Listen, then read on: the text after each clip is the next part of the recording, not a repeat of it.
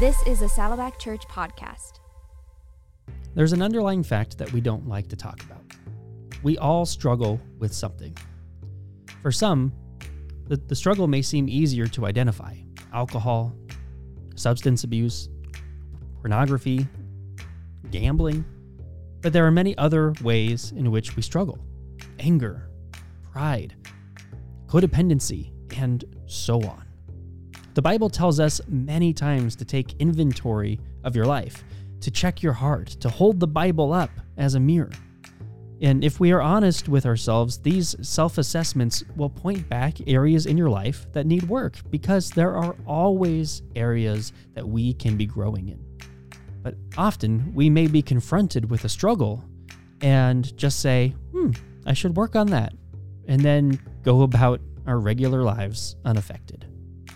But friends, there is a way to not just address these hurts, hang-ups, and habits that you recognize in your life, but to experience recovery from them.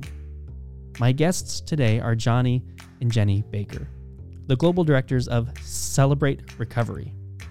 In this conversation, Johnny and Jenny share very openly about their own recovery journeys, about the power of Celebrate Recovery as a discipleship process, and why the vast majority of people in CR are not there because of an alcohol or drug-related issue, because instead freedom can be found for any form of hurt, hang-up, and habit. My name is Jason Wieland, and this is Doable Discipleship, a Saddleback Church podcast, part of the Saddleback family of podcasts. Now, my conversation with Johnny and Jenny Baker.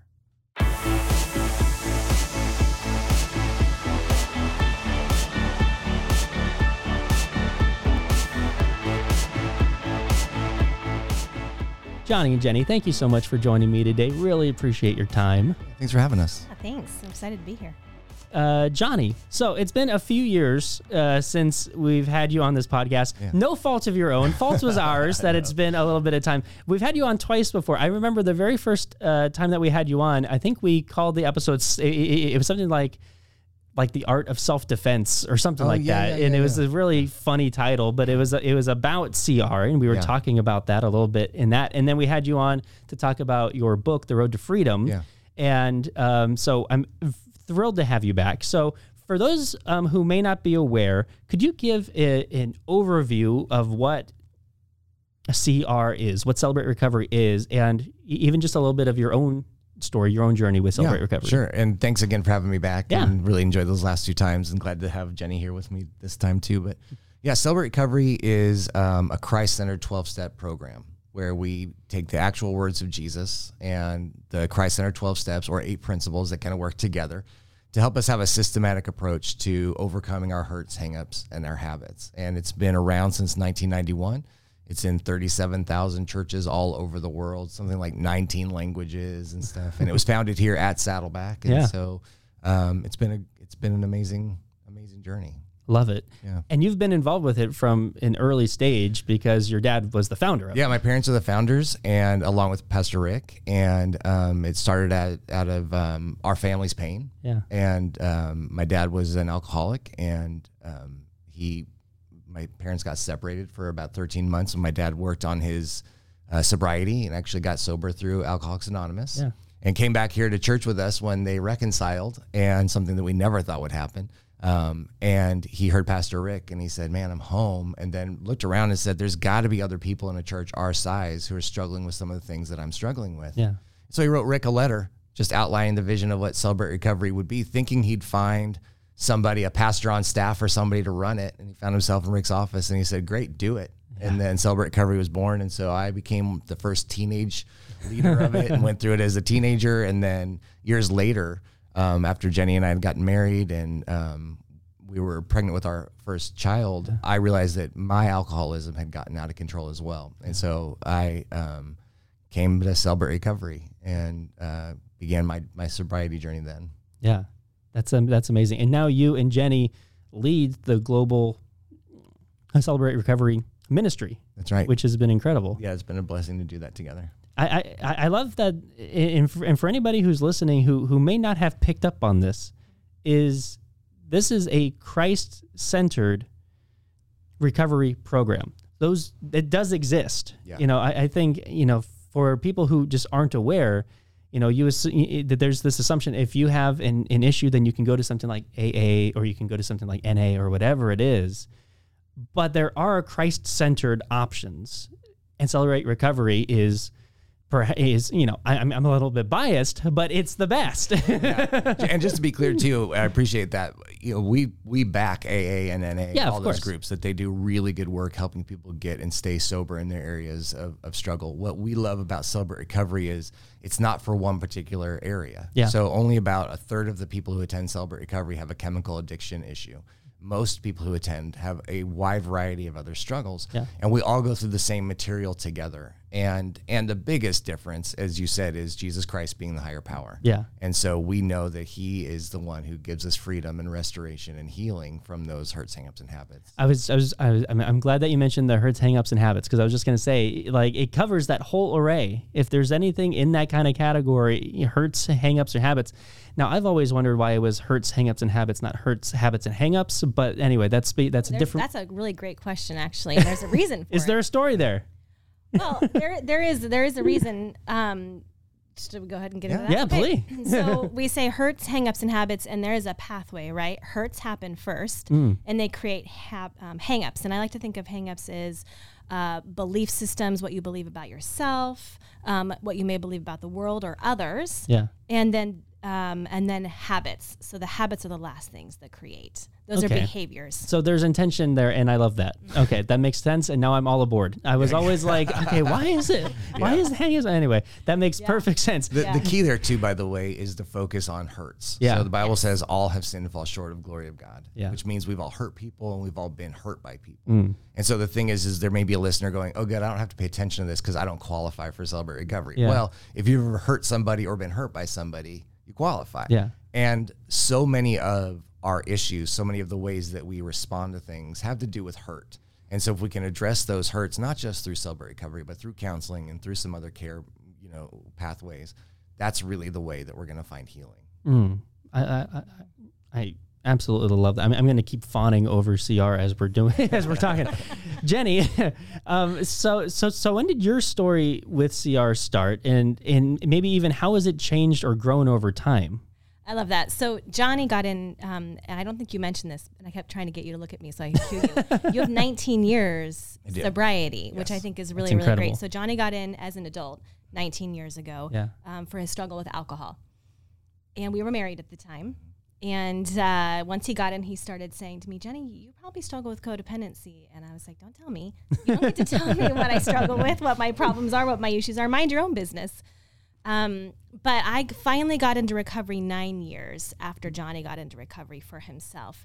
And what happened is the pain of pretending that I had it all together, that I was okay, that I was managing well, became bigger and greater than my fear of being honest about my struggles and how I was really, truly feeling. And I also had a fear that I just didn't know why I needed recovery. Like, I knew I wanted to get into recovery, but I thought you had to know why you were getting into recovery to get into recovery, meaning I thought you had to have a specific struggle that you could identify to get in, whereas I only knew that I just was in a lot of pain.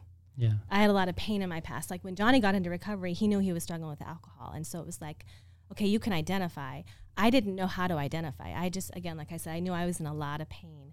And 10 years ago, at the Celebrate Recovery Summit, which is our yearly conference that we'll talk about in a bit. Yeah, it's coming up soon. So yeah, we'll come back to that. It's coming up in July, which I'm really, really excited about. But 10 years ago, I had made the decision at our conference at the summit to step into recovery for myself. I had been attending for a couple of years just as Johnny's wife, and I loved it. Our kids would come, we loved it. But I wasn't there for my own recovery journey. I just was there on the sidelines, kind of on the outside, watching everybody and going, I want what they have. And 10 years ago, the Holy Spirit finally got a hold of me and was like, look what they have. They have healing and freedom that you don't have. And I desperately wanted it. So it was 10 years ago at the summit that I decided to finally step in to recovery for myself. Again, because I just knew that I had a lot of pain and wounds of my childhood that I needed to heal from. And so how it's changed and grown is I got into recovery, and we have these things called issue pamphlets that are on our website that help you kind of, they give you an idea of some of the reasons that people attend recovery and what that struggle can look like. And so I read through those, and it helped me to realize, okay, I can name some of my struggles, which now when I identify as someone who struggles with codependency. And I'm also an adult child of family dysfunction, which just means I grew up in a dysfunctional home with a lot of chaos and hurt and pain. Yeah, that's incredible. Can you talk for a minute about that idea of how you identify yourself? Because that's a really important marker of how CR does things a little differently. Yes, you're right. And so I will tell you how I identify on a Friday night or to celebrate recovery. I'll say, hi, my name is Jenny, and I'm a grateful believer, or I'm a child of God who struggles with codependency, or I'm an adult child of family dysfunction. And we do it specifically that way because we want to first acknowledge that our identity is in Christ. I am a grateful believer, or I am a child of God. That is who I am. That is my identity, not my struggle. And then we say, and I struggle with.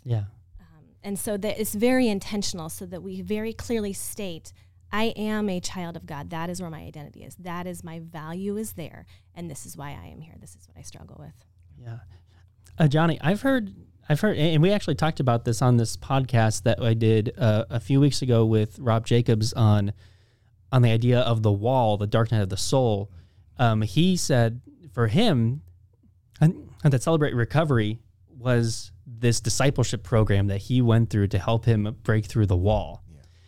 And I just love that idea of CR as a discipleship journey. How does it pave itself as a discipleship journey? Yeah, it's funny because we used to say the secret of the, like, kind of the dirty secret about Celebrate Recovery is it's a discipleship program in disguise, right? Because when you know, that's for some people, they want discipleship, and other people are just like, I want to get rid of this stuff, you know? But if you think about what a disciple is, somebody who follows Jesus and someone who's striving to be more like him, what recovery does is it points out those things in us that are keeping us from that. They point out those sins that entangle us and those things that hold us back, like Hebrews says. And we're able to see those things. And then it's one thing to see them, but sometimes that can actually make it worse, right? You see a problem, but there's no way to fix it. What recovery does is it helps us see that day by day, there are ways that we can address those things, and then we can find freedom from them. And then when we find freedom, that allows us to fully step into that person that God has created us to be. And so it's really a systematic approach, like I said earlier, like identify the issue and say it out loud. So that first thing we do is we realize we're not God, and we admit that we're powerless. And that's such an important thing. And most people are like, well, I know that. I know I'm not God, but we act like we're God in so many different ways. And so how can we be disciples of him when we're trying to be him? And so what we're able to do is break these things down in a way that we learn, every day I need to be in the Word. That's one of our principles, is that we reserve a daily time with God. We learned every day that we need to keep short accounts and make amends and offer forgiveness, when not one time a year, but when we realize, oh shoot, I hurt that person, I need to make amends right now. Or I've been holding a grudge against this person, I need to forgive right now. And we're able to put the words of Jesus into practice every day. And again, go somewhere. There's so many people, and I would say that we're two of them that would look at the people we were when we started recovery to the people we are now, and I don't recognize that guy from the beginning. And so to me, that's the power of recovery, is that it's all, and again, we can't overstate how important it is that Jesus is the center of our recovery. He's the foundation of our recovery. Everything we do is built on a relationship with him. The program doesn't heal you. Yeah. The groups don't heal you. The groups are ways that Jesus is using to help us find healing, but he does the work. Yeah. He does all the healing. And really what recovery does is it helps us realize, there are so many things I need him in. And so I go to him in so many different ways, and it becomes a beautiful relationship. I love that, because we see a lot in Scripture these places of these calls to take inventory of your heart, these calls to hold up the Bible as a mirror to yourself, to be able to, be corrected by, to be able to be directed by. And so often that can lead us to these places where we can see our faults, we can see our shortcomings, we can see our issues, our hurts, and we can, and then unfortunately, so often we find ourselves in this place of going, okay, well, I recognize that, and I guess I'll try to be better at that. But what CR does is it offers this place. It's like, we have a place to be intentional about that. Is we have a place where you can come and you can be open about, you know, these things that you are going through, that there are other people who are going through them too. And then you have this process through these 12 different steps. And I love to hear you talk about those a little bit and what that looks like, where you can, as you said, not just wait for the program to change you, but it shows you where Jesus is with you in this. And just, it's always that encouragement to point back. I love that. So I'll talk a little bit about my favorite step. Yeah. And then you can come in, and Johnny's shaking his head. You can't see it. He's shaking his head because he thinks it's hilarious. This is my favorite step. But the fourth step is my favorite step. Okay. And that's basically the step where you take the fearless and searching moral inventory of your life. Mm. So you had asked me, what does my journey of recovery kind of look like? And this fourth step kind of encompasses a lot of that. I got into recovery, and once I was able to identify I struggle with codependency, mm-hmm.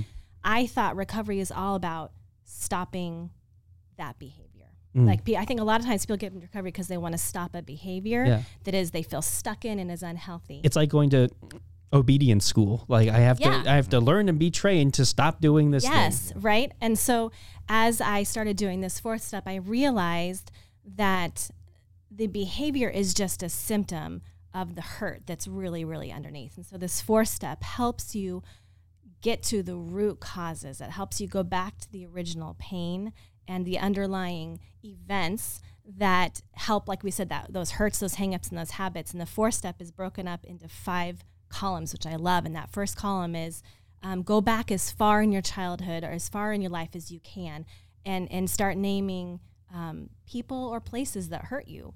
And you go through this list, and it start with the person or the place, and then you write out what happened. And then you go to, how did I feel about it? Mm. And then you go, okay, then what did I begin to believe about myself or other people or the world? What was the damage as a result of it? And then the last part is, and then what was my part? And so a lot of people come for that last column, right? That my part is, so I drank, or I control, I people pleaser. For myself, some of the things that I have had victory over is people pleasing, control, anger. I have a temper. And so anger is something that I had to work on. Yeah.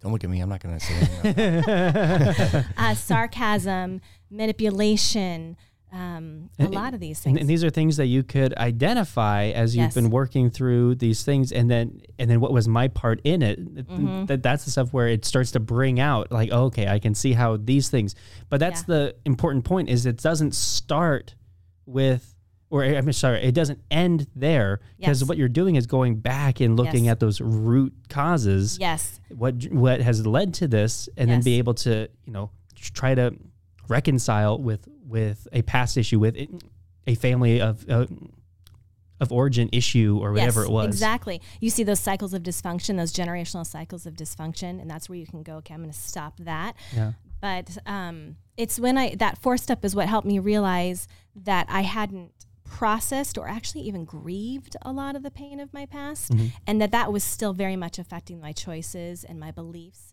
in my current adult life. And so I was able to go back, heal those, grieve, which a lot, going to therapy, by the way, therapy and Celebrate Recovery work beautifully together. Yeah. That's a common question I get is, can you do therapy and Celebrate Recovery at the same time? Yes, absolutely. Please. I do it in conjunction all the time. Yeah. It's a really beautiful partnership, the two together. Yeah, and I would say too, what's important about this is there's a couple things. So one is that we try to keep our inventories balanced. Mm-hmm. So we try to write good things that happened to us as well, and good things that we did as well, just to kind of help us see that nobody is all bad. Yeah. Nobody is all good, right? Some people need to write a few more extra, well, here's how I did the wrong thing here, because it's, you know, and some people need to concentrate on, well, yeah, I was hurt, but I also, here's how I was helped in these areas, or here's how I was formed in those areas, because it isn't about blaming. It's about explaining. Mm-hmm. It isn't about looking at somebody or something in your past and being able to say, well, because this person did this, now I'm screwed up the rest of my life, or everything I've done is this person's fault. But it is to say, wow, this was the belief I had about myself as a child, as a young adult, as whatever. And because of that, it changes the way that I behave. Mm-hmm. So then I can take that identity to Jesus and say, Jesus, I've always believed that I'm X, but I don't think that that's true. Yeah. So help me see myself the way you see me, and help me act from that that idea rather than this hurt part of me who's trying to whatever that thing is. And it really allows us to have that freedom because, as you said, Celebrate Recovery isn't about behavior modification. For a lot of us, when we start, that's what we want. I want to stop drinking. I want to stop looking at things online. I want to stop spending money. I want to start eating healthier or stop eating so bad. I want to, whatever those things are. I want to stop controlling people in my lives. Mm-hmm. And so we think what my problem is the behavior. So help me modify this behavior. But what we learn is that if we modify the behavior, but we don't have transformation, we'll just find a new behavior. Yeah. And that's called, we often talk about that as cross addiction. Unfortunately, it's not being addicted to going to the cross. It's crossing over into new areas of addiction. So somebody will stop drinking and they gain a bunch of weight because they start eating, or they stop overeating and they start, overexercising or whatever the thing is. And instead, what we really want, instead of behavior modification, is we want revelation that leads to transformation. Yes. Mm-hmm. And so that's really what Celebrate Recovery, when it's done really well, that's really what it leads to. And I do give Jenny a hard time about liking the 4 step so much, because for many people, that's where they quit. Yeah. It's hard. Yeah. It's a hard process going through that 4 step. And if anybody listening to this has ever done it, they're right now, they're going, yes, Johnny, it is really hard. And so the first time she told me it was her favorite part, I actually laughed. And I thought she was joking because I'd never heard anybody say that before. But then her explanation of some of the things that she had learned and why that became her favorite part. Actually, I'd done it for, like she said, 10 years or so before she got involved. So I'd done this a number of times. Yeah. And that completely transformed the way that I look at the 4 step now. And even the daily inventory that we do later, which is just kind of a running tally of some of these things. Instead of thinking of it as like a punishment, as like, what can I learn about myself from this thing? And what can I bring to Jesus and get closer again in that discipleship way? Yeah. Here's another thing of me I can bring to him and find healing in. Well, I love the idea because it's stripping away the things that aren't going to help you, right? It's not focusing on blame. Right. That's not the point of the inventory is to look at all the ways that you can blame other people for these issues. Mm-hmm. It's not even focusing on shame. It's not saying that you are these issues and it's taking that away. And instead it's focusing on what it is that's actually going to help you grow, to lead you to Jesus, to lead you into this recovery stage. So I love that it takes away the things that so often we find ourselves doing, naturally, right? It can come up very natural to try to cast off, it's not my fault. It's, this fault or whatever it is. Yep. Or to do the opposite and just say, I'm the worst. Everything is bad. I can never do good. And I do want to say just quickly for anybody who's suffered abuse, physical, mental, sexual abuse in any of those ways, we very clearly want to make sure that they know that is not their fault, and so that we even have them write that in their inventory is not my fault, because so many people, survivors of abuse, really own it. Oh, and they really think there's something with, I deserved that. And so I hear you, and for 99% of us, I'm right there with you, but I always just think about that person who hears this and goes, okay, and who does feel shame over the abuse, or does feel like they're carrying some of it. And I just want to say to you, if you're listening to this and you've had that experience, that was not your fault. You didn't deserve it. And that, my heart and I believe God's heart breaks for people who are in that place. So I didn't mean 100%. To make it sound please. I'm glad you're just thinking about that, because always important. We always want to make sure that is crystal clear. Yeah. Definitely. Yes. Jenny, I wanted to ask you, it's something I've talked about a few times now on this podcast, is something that I've been noticing in the younger generation. Mm-hmm. And it's something that we've been admiring, is their willingness to kind of be more open and more vulnerable than maybe what we've seen from older generations, or even from how I grew up. It's, it's this idea that I can acknowledge my shortcomings, and that's okay. I can acknowledge my issues. I talk a lot about, I've mentioned a few times, if you're just listening, I'm going to say it again. we had this night of worship a couple months ago, and we did this moment of confession where we invited people up to the front to confess. And there was a large number of younger people who did that, and they were just really embracing that moment. Yeah. And so I love the way that CR really focuses on helping people with authenticity, with vulnerability. Why are those such important traits, and how does CR kind of help to spur that on? Well, I think personally, as somebody going through recovery, authenticity and vulnerability is important because honesty has to be there in order to heal. Yeah. I know that in the beginning, when I would go to therapy in the very beginning, before I got into recovery, I went into therapy with the sole purpose of faking my way through it and having the therapist validate this fake version of myself that I was presenting, like walking out so I could go, look, I am healthy because the therapist says I'm healthy. But it wasn't until I got into recovery and I was willing to be completely honest and I felt safe. I think safety is a big important part of being able to be vulnerable and honest is, do you feel safe? And so one thing that Celebrate Recovery values highly is safety. It's a safe program where you can come and be completely honest. One of our guidelines is that we don't try to fix each other. We're not experts. We're just fellow people who are broken and sinners, and we're all coming to the same place saying, I am struggling, I'm hurting, I'm in pain, I need to work on myself. And so that helps create this place of safety. But when it comes to vulnerability and honesty from the stage, I can say that personally, I am drawn to leaders who are going to be honest, who are going to stand up and say, I struggle. And if somebody gets up on stage and says, I struggle, I lean forward in my seat because I'm like, I can learn from you. If somebody wants to get up and present themselves as an expert, I have a harder time with that. I can't relate. If you're going to be perfect, then I can't relate to you because I am so not a perfect person. But if somebody stands up and says, I struggle, then I lean forward and I'm like, oh, I can learn from you. Because if you struggle and look what God has done for you, then that means he can do that for me because I'm a broken person as well. And I know that when I started teaching on stage for Celebrate Recovery and having to write my own talks and just teach, there was so much responsibility in there and a lot of fear of like, I'm not a teacher. This feels too big. And then I realized, you know what? I'm only called to get up and be obedient and share what God has done for me in my life. And so once you start sharing vulnerably and authentically, it's kind of addicting.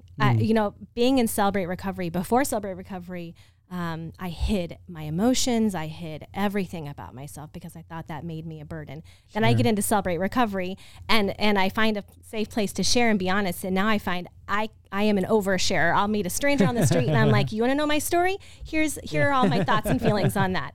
And so it gets addicting, and I find that when my favorite thing to do is give my testimony because it's like, here are all of my problems, here are all of my struggles, here are all the things I hurt and the ways that I struggle, and then I get to go with, but look what God has done for me. Look what he has done. If he can do that for me, then he can do that for you. I think there's so much power in authenticity and vulnerability. Yeah, and it cuts through a lot of stuff too, because all of a sudden you realize that when I bring my whole self and you bring your whole self, we end up having a relationship that's so much deeper than my fake everything's okay self and your everything's okay self. And it kind of gets to your point about being addicting. Yeah. I don't want to hang out with people who aren't going to be real.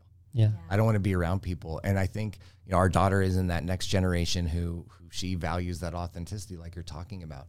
And I think there's something really beautiful about that, because if that generation can kind of lead the way of saying, hey, let's not play this anymore. Let's not pretend anymore, but let's be who we really are. That could be a groundswell movement that could really have some far reaching implications. So I'm excited to see if they can keep that up. Well, and one thing that I think I've noticed too is it seems like it leads to such joy. Oh my gosh. Like I would maybe put out there that the people who go to the Friday night CR here at Saddleback, you know, are the most joyful bunch of people. Mm-hmm. And, you know, and there's just something that is so palpable about that. That idea of being known, I I think is a big part of it. Mm-hmm. I think that idea that I am known in this group, all warts and all, like the ugliest parts of me I've exposed in this group, and I'm still loved. Like we have a thing that when you're done sharing, no matter what you say, you get 3 to 5 minutes to share uninterrupted. Nobody can comment on your sharing when it's over, and you can say the ugliest stuff known to man, and we're going to clap and say thanks for sharing. Yeah. And there's something about like we've even been in groups where, you know, we do men with men, women with women. So I'll be in a group where a man just cries for 3 minutes and then his time is up and he says, thanks for letting me share. And there's just something so beautiful about that. And I think there's something about that. Thanks for sharing. That is, like I said, it's not, I don't have to fool you. Yeah. I don't have to fool you here. I can just bring who I am here. And that gives us a sense of like, oh, I'm welcome and I'm wanted in this group of people. And I think that there is something really joyful about, and it's so weird because it's so uncomfortable at first, but being exposed. Yeah. A lot of people, when they come to recovery for the first time, they're like, the first time I shared, I felt naked because I felt like I had just exposed these parts of my life that I was keeping hidden from everybody for so long. Yeah. And I always say my favorite phrase before a share, whether it's in a group or over a cup of coffee, is when somebody will say, I've never said this before, or I've never told anyone this. Because whatever follows those words, that's where the healing is going to begin. Mm-hmm. Whatever that thing is, they've never had the courage to say to somebody before. And when they do that and I get to be a part of it, I feel so honored. Because it's like, oh, good, I get to be a part of loving you because you're going to feel real bad about it. You're going to say something that you're going to feel like, oh, no, I'm about to be smacked down when I say this. And instead, you can get acceptance. And I think that creates joy. Oh, I got rid of this thing that I've been carrying for so long. Well, I think one of the ways the enemy can attack us the most is to make us feel like you're the only one who feels that way. You're the only one who struggles with that. Yeah. Look how bad you are that you struggle with that. But when you go to Celebrate Recovery or anywhere and you open up and you say, I struggle with this, but then you hear someone else say, me too, or you don't even open up yet and you see somebody stand up on stage or share in a group that they struggle with something and it speaks right to what you're struggling with, that just annihilates the enemy's lie right there. And you're like, oh my gosh, I'm not alone. Yeah. I'm not the only one who struggles with this. And then it can give you the courage to then share your struggle. Mm. So it's, and another thing I want to mention is when you talk about that joy, that when you find freedom and healing in your life and that joy, going back to the summit, which is the conference that we have for Celebrate Recovery every year, like I mentioned, that's what got me into recovery. And I just want to say that one of my favorite parts of our conference is the worship. Yeah. Hands down, it's the worship. I have never been in a worship experience quite like it, to be in a room full of thousands of people who have felt captive and enslaved to addictions and shame and pain, and then to feel loved unconditionally by our Heavenly Father, and to know that, to truly know that, and to be free from all of those things is an experience. To see people worship in that is an experience I've never experienced before. And it is that worship experience which has made me realize, where the Holy Spirit got my attention and showed me, do you see, Jenny? They have a healing and freedom that you don't have yet, but I want you to have that. And God wants that for every single one of us. He wants every single one of us to have that freedom and healing in our lives. Yeah. It seems like there's a key word there with freedom. Yes. That's why you have your book title, The Road to Freedom. Exactly. And there's so much power in that, because that's what people are expressing and just rejoicing in and praising God for, is feeling that freedom. And for them, it's this palpable sense. Because of the recovery issues that they have been walking through. Yeah. And they can name that thing and they can claim it. And it's not that there isn't, you know, obviously there is freedom available, like through Christ for all believers. Yes. But for people who have walked through this recovery, is they have that testimony. And I love if you could talk a little bit about that idea of CR as this witness to the world. To me, it's such a strong witness, and the way that people operate with it, and the way that they have their testimonies. And it goes back to the vulnerability thing, is they feel a bit more comfortable to be able to offer their testimony in that way or whatnot. But it seems like it's this incredible vehicle for witnessing to the world of what God can do in people's lives. Yeah, something you just said too made me think about this, Jason, is that you're right, that freedom is for all believers, right? That if the Son sets you free, you're free indeed. So if you've accepted Jesus, that's already happened.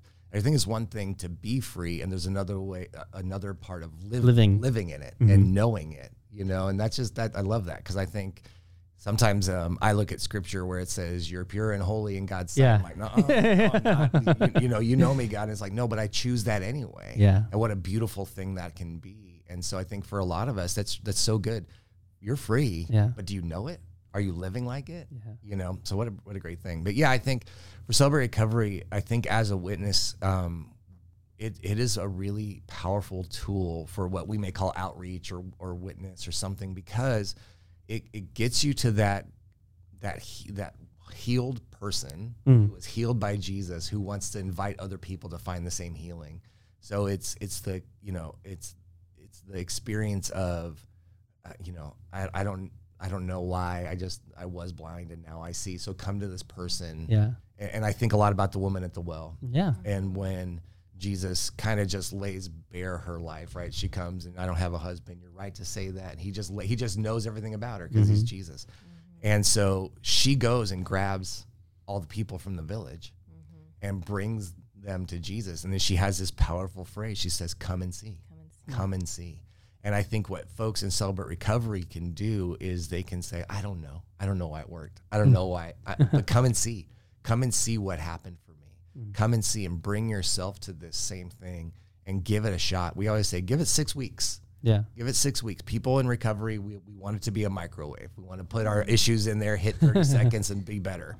But it's really like a barbecue, right? It takes slow and slow. It takes some time. So give it 6 weeks and see if it feels right, and take a chance and share a little of yourself and see what happens. Because I think what will happen is, if it's anything like what's happened for us, you'll get a taste of that change. And then like I did with Jenny, I had gotten into recovery and I'd started to see freedom over this area.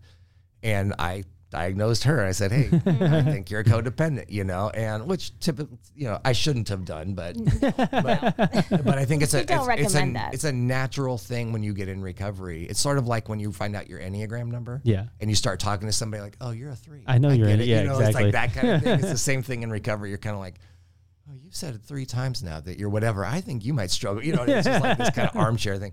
But I do think a lot of it really is, come find the freedom I have found. Come taste this and see how good it feels and all those kinds of things, and come experience this joy. Yeah, I think being a witness to the world, I think nothing is as powerful as personal experience.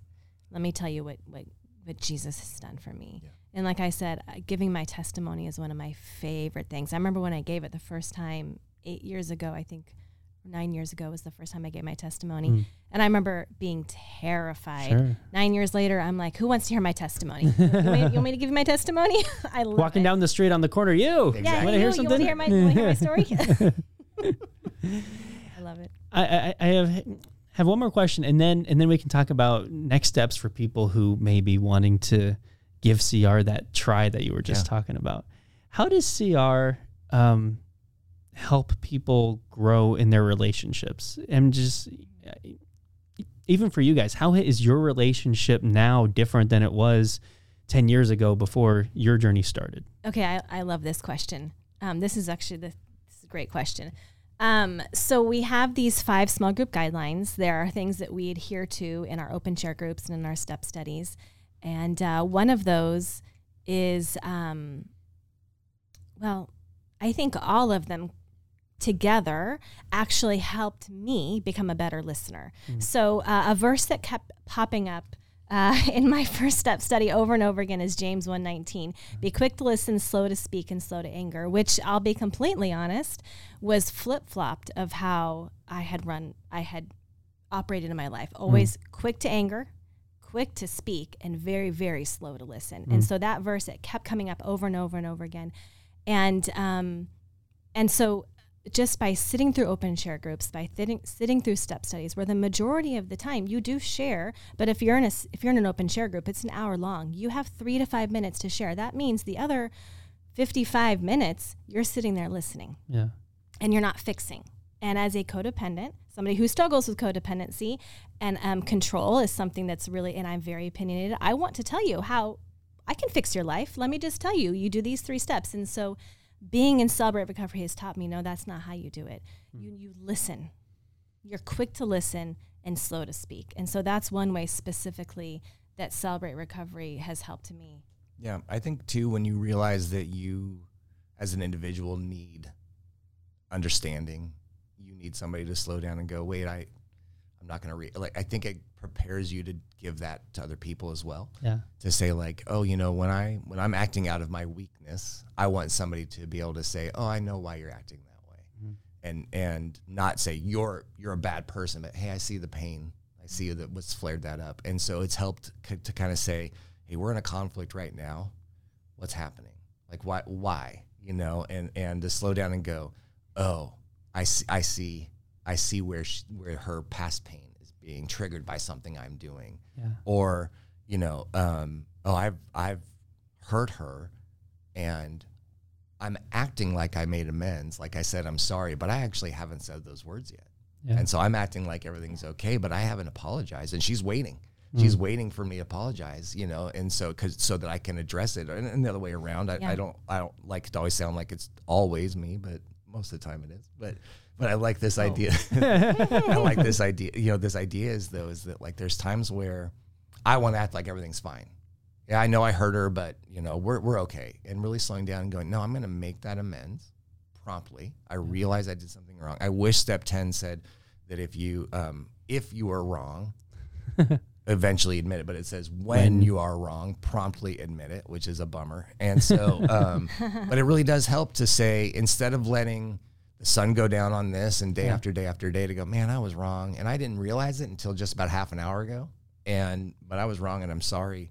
And then amends and forgiveness can be quicker that way because resentment doesn't have time to build up in those moments. And so I'd like to say we get it right every time. We don't, but I think that this has helped. And I would say also those guidelines, once you start getting used to the guidelines, I wish everybody used them all. Like I wish you couldn't have a conversation where we didn't have the guidelines. I've had friends bring them to their dinner table.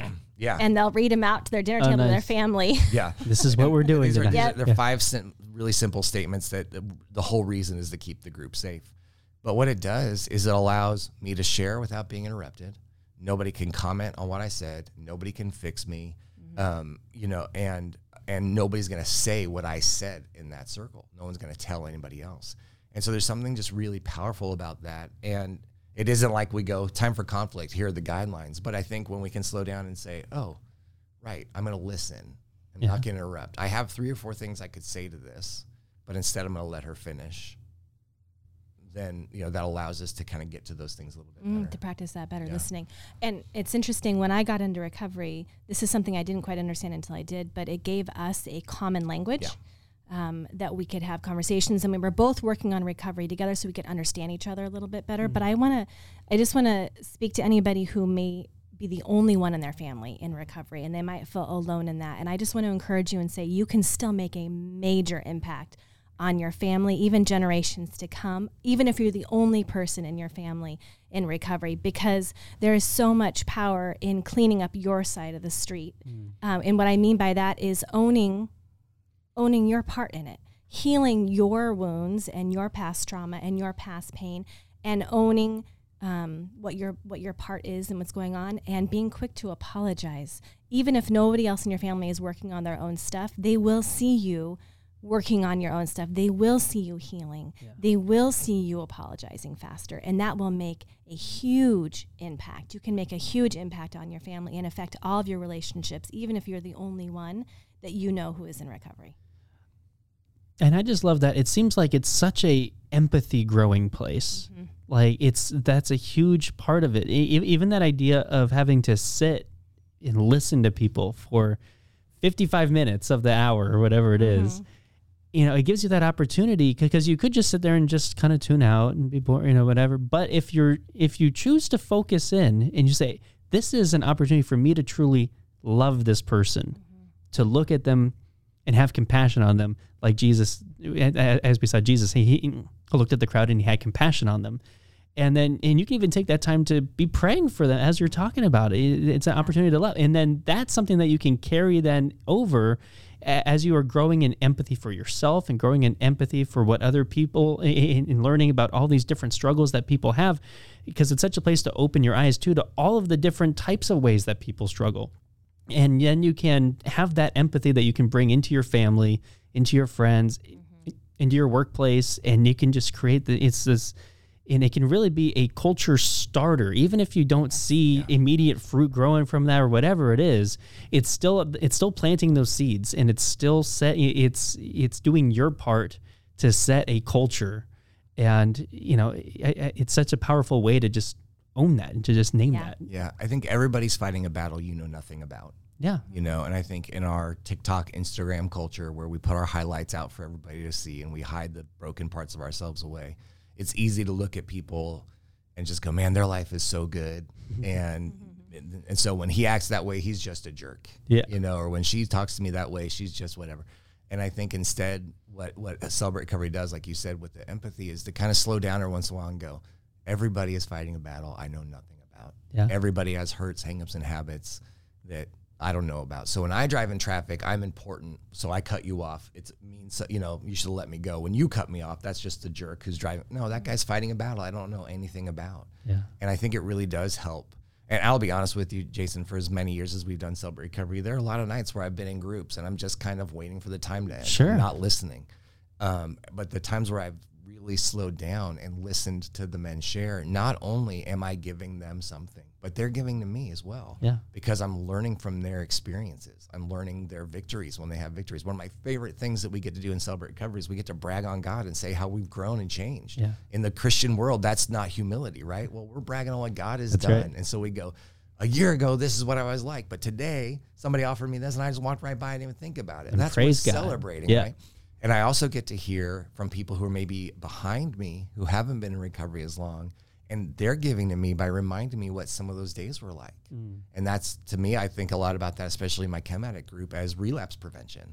Because I'll hear somebody who's brand new and they're struggling and they're fighting, and I'm so proud of them. But I also go, I don't want to go back to those days. Yeah. I don't want to go back to those first 30 days where it was so rough. And so, I think that you can get so much out of that, where so many of us think it's my 3 to 5 minutes that matter. It's the time I'm sharing that matter. But really that listening, it makes it so much better. Even like with our kids, they'll be telling me something and I've been able to stop fixing right away and just slow down long enough to let them talk and pray for them while they're sharing, you know, especially when there's big feelings and that kind of thing. And sometimes the feelings are directed at me. Sometimes I'm just in the room while the feelings are going off. But being able to sit and just pray for them and just think like, what is she really saying? What is he really saying? What's going on here? And not always fix things. You know, one of my favorite things with our kids is I'll go, is this a, hey, Dad, give me advice moment, or is this a hey Dad, just listen moment? And I love that moment because I ruin it so much by trying to go to the advanced advice moment. But I think that practice of being in groups where you're not allowed to, you know, there's times where guys would share and I'm like, oh, I could make this so much easier for you if I just did these three things that I could tell you to do. It's not my job, you know? And so it helps, you know, it's helped me in those other relationships as well, work relationships, everywhere. If we can apply these things that we learn recovery to our lives, then it becomes about life recovery, not just this area, again, of behavior modification. So we've talked a little bit about the conference that's coming up. So what are some key ways that people can start to, you know, dip their toes into CR if they're so inclined after listening to this, which I hope you are. I love it. So we actually have a new component of Celebrate Recovery that we just started, I want to say in January or February of 2023, which is we have an online recovery meeting. So if you want to dip your toe in and see a little bit of what Celebrate Recovery is like, on Wednesdays at 12 o'clock Pacific time, we have online recovery meetings over Zoom. Oh, great. And so you can find that by going to celebraterecovery.com, and you'll find a link where you can you can email, and they'll email you the Zoom link to join the meeting. But it's a really great way to step in and see what it's like. Sometimes it feels a little safer. I mean, it takes a lot of bravery to walk into the doors of a Celebrate Recovery for the first night. Yeah. And so this is a way to kind of step in and maybe feel a little bit more anonymous and just see what the program is like. I have loved it. John and I are both on there every Wednesday. So that's one way you can step in. Yeah, and I think the website is the first place, CelebrateRecovery.com. And what's great is there's a find a group section that you can go to. You can put in your zip code, and it'll spit out all the CRs in your area. As you said, there's like 30-something thousand. Yeah. And also, if you go to that and you put in your zip code and you, for some reason, don't have any, there's another thing called Find Your State Rep. We've got hundreds of these volunteers all over the world who serve to try to help get CRs started and growing, and also help get people plugged in. So if you can't find one in your area, find the state rep in your area, and he or she may find one that's not currently on the website yet, or that's in, whatever it is, and help you get plugged in. Yeah. I think we also have a podcast that's available. Yes. Mm-hmm. And so people can listen to that and kind of hear some things from some of our leaders and different folks who are in recovery. So. Yeah, and it's Celebrate Recovery Podcast. Yep. All the links for everything we're talking about will be in the show notes to this episode. And I think, too, if you're somebody listening to this and you're having this pull of like, man, I want to, I just don't know if I can, or like Jenny said, it takes a lot of courage. We often say the longest walk that I ever took was from my car to the front door of Celebrate Recovery, and then getting through those front doors. And so I get that. We know that. We know there are people who show up here at Lake Forest on Friday nights and they can't get out of their cars for weeks, and they just keep driving here and they can't, and so all those things. And so if you're somebody who you're listening to this and you're feeling this pull of like, man, I want some of that freedom. I want that life change. I want that ability to be authentic and be around people who are authentic. I know no better way of doing that than getting started in Celebrate Recovery. So find one in your area, find a friend that can go with you, and start the journey. Because I know that on the other side of this, you're going to look and you're going to go, man, I've never met anybody who's regretted the journey. Yeah. Let's put it that way. Yeah. Another option is Celebrate Recovery Summit. Yeah. Which is the summit, like I said, I attended for years, not even as a participant in Celebrate Recovery. My only experience with Celebrate Recovery would be when I would go to the summit. I wasn't joining on a Friday night or any large groups any other time. And so you don't have to be a participant in Celebrate Recovery already to come to the Celebrate Recovery Summit. Yeah. It's going to be 3 days. It's July 19th through the 21st.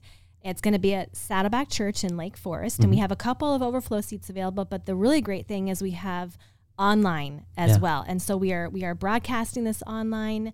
It's only $47 to join online, which is a really great deal. You get 3 days. You get all of the main stage talks, and you get four workshops included as well. Oh, cool. And so it's not a training. You don't have to, like I said, you don't have to be in Celebrate Recovery to come. You can be just curious about recovery.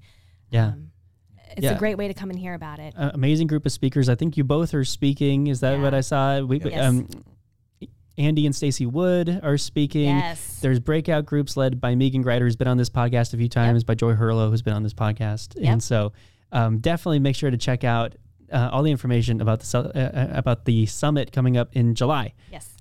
Johnny, Jenny, thank you so much for your time. Thanks so much. Really appreciate it. Yeah, thanks for having us. It was fun.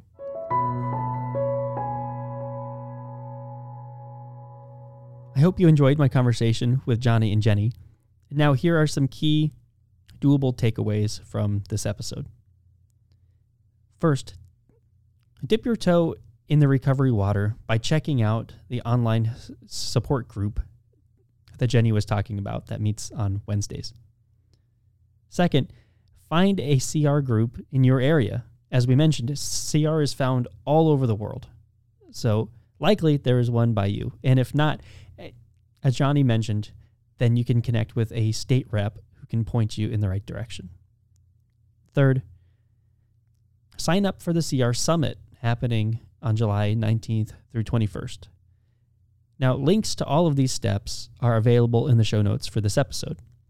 I've also included links to a few previous episodes of this podcast that we had done with Johnny Baker.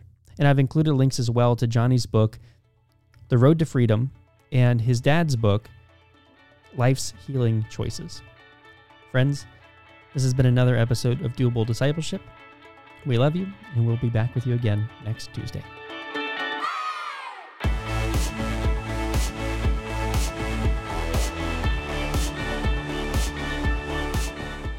If you enjoyed this episode, consider giving us a rating or a review on iTunes. If you do, you'll help other people find us in the future.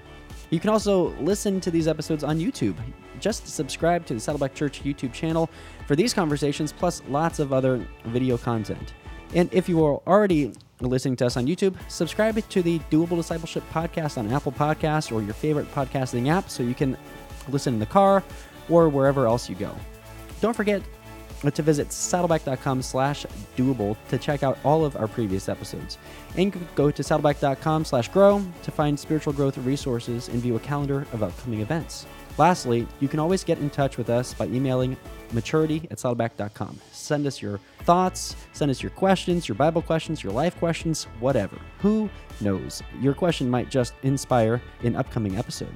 Thanks again for tuning in to Doable Discipleship. I'm Jason Wieland, and I hope you'll join us again next week.